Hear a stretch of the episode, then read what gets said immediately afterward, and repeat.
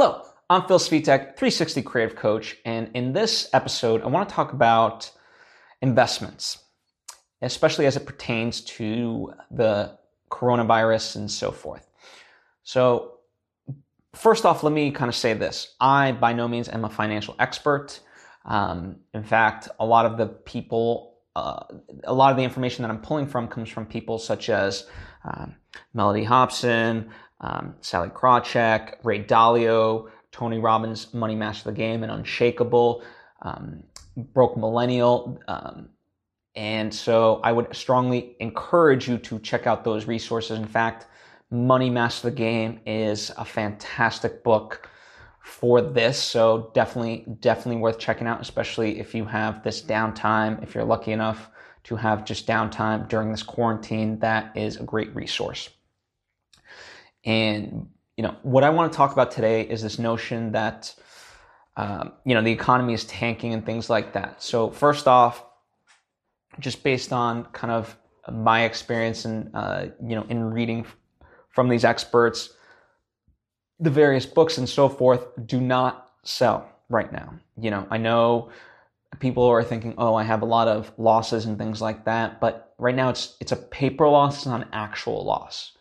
You know, um, many experts, again, all the experts that I've named, have always talked about and pointing to the um, uh, American market as always bouncing back, right? So even though things are bad, things always historically have bounced back and have become stronger than ever.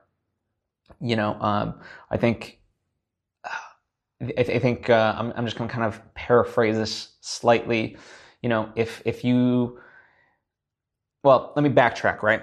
So the notion, the other notion is don't um, don't all of a sudden if stocks because the stocks are low that all of a sudden you put all your money into let's say Starbucks because you think when this is all said and done that everyone's going to go back to Starbucks and be buying Starbucks and then you're going to make all this money. So the notion there being that that makes you a day trader and uh, day trading and, and kind of trying to what they call timing the market 96% of the time does not work. And in fact you know for that 4% of who it does you have to like really know what you're doing.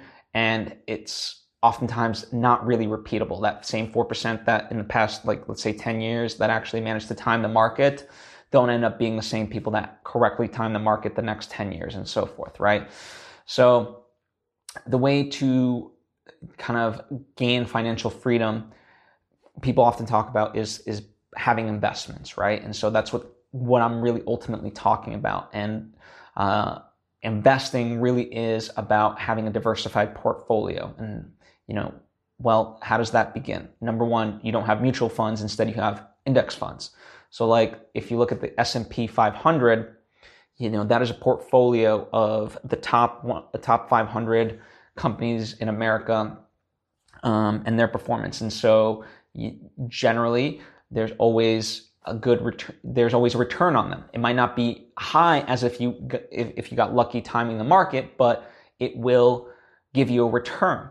You know, um, so oh, so my advice and the advice of you know all these people is always always invest in index funds over mutual funds or individual stocks. So that that's kind of the, the first thing.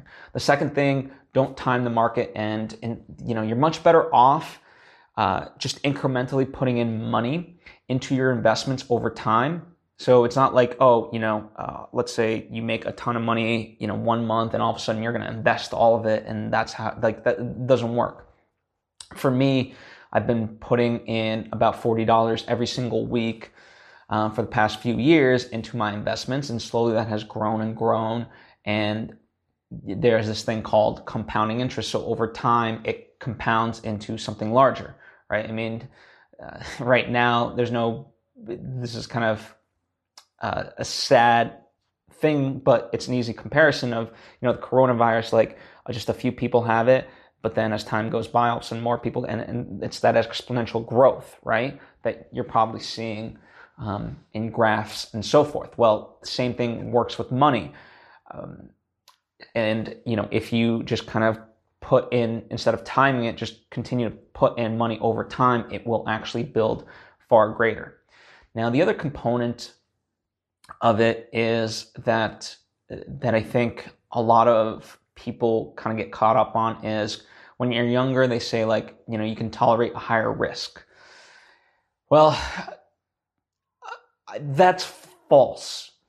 Uh, you know, and this is from my own experience as well, that, you know, number one, you never, you want to minimize the risk. You want to have astronomical high risk uh, or low risk, high reward. So you want, you want the least amount of risk, the highest amount of return. Uh, and, you know, you try to find those whenever possible. And, you know, in that sense, um, you know, people say bonds are too safe and so forth. Well, um, bonds might be safe, but, you know, the, the problem is if, if you lose, let's say, 50% of your investments, it's going to take you, a, you know, twice as much to rebuild that to get back to that just starting number, let alone make more money. So, you know, bonds, while safer and might not yield as much in general, are you know, I have a I, I follow the Ray Dalio um, all seasons portfolio, and you can kind of check that out online. I'll link to it in the bottom as well. Um, Tony Robbins, Money Master the Game, uh, talks about that as well, and it's really about this idea that um, having you know like sixty percent um, or so uh, uh, in bonds versus stocks because um, and you know stocks even even even the index funds that I was talking about they're still riskier than bonds. Um, and so you want to buy bonds minimize your uh, your risk in general. So that's kind of a big component to it. Um, so these are kind of the various things um, of that I've been applying to my finances. And you know in this time of economic crisis um, you know, I'm ironically actually still doing well for myself. I actually have not suffered a loss, believe it or not. Um, you know, cer- certain individual things have, you know, gone down, but overall I have not. And if you read Tony Robbins' Money Master the Game, and if you, you know, like people that applied those principles in the 2008 crash, um, you know, suffered losses of just 3% that's I'd rather suffer a loss of 3% versus like 50%. So, and, and of course, those people then, because, you know, they didn't try to time the market, they didn't, um, they, they didn't become emotional and all of a sudden sell, sell, sell. They were able to regain back their investments and, you know, their growth over time, uh, was fantastic. So, so these are just a couple of things. And if you have no idea what the hell I'm talking about, happy to answer any questions down in the comment section. But I would, you know, if nothing else, this was my introduction to you of of essentially just saying, hey, get out there and get the information. You know, there's there's there's no better time to get your financial life in order than now.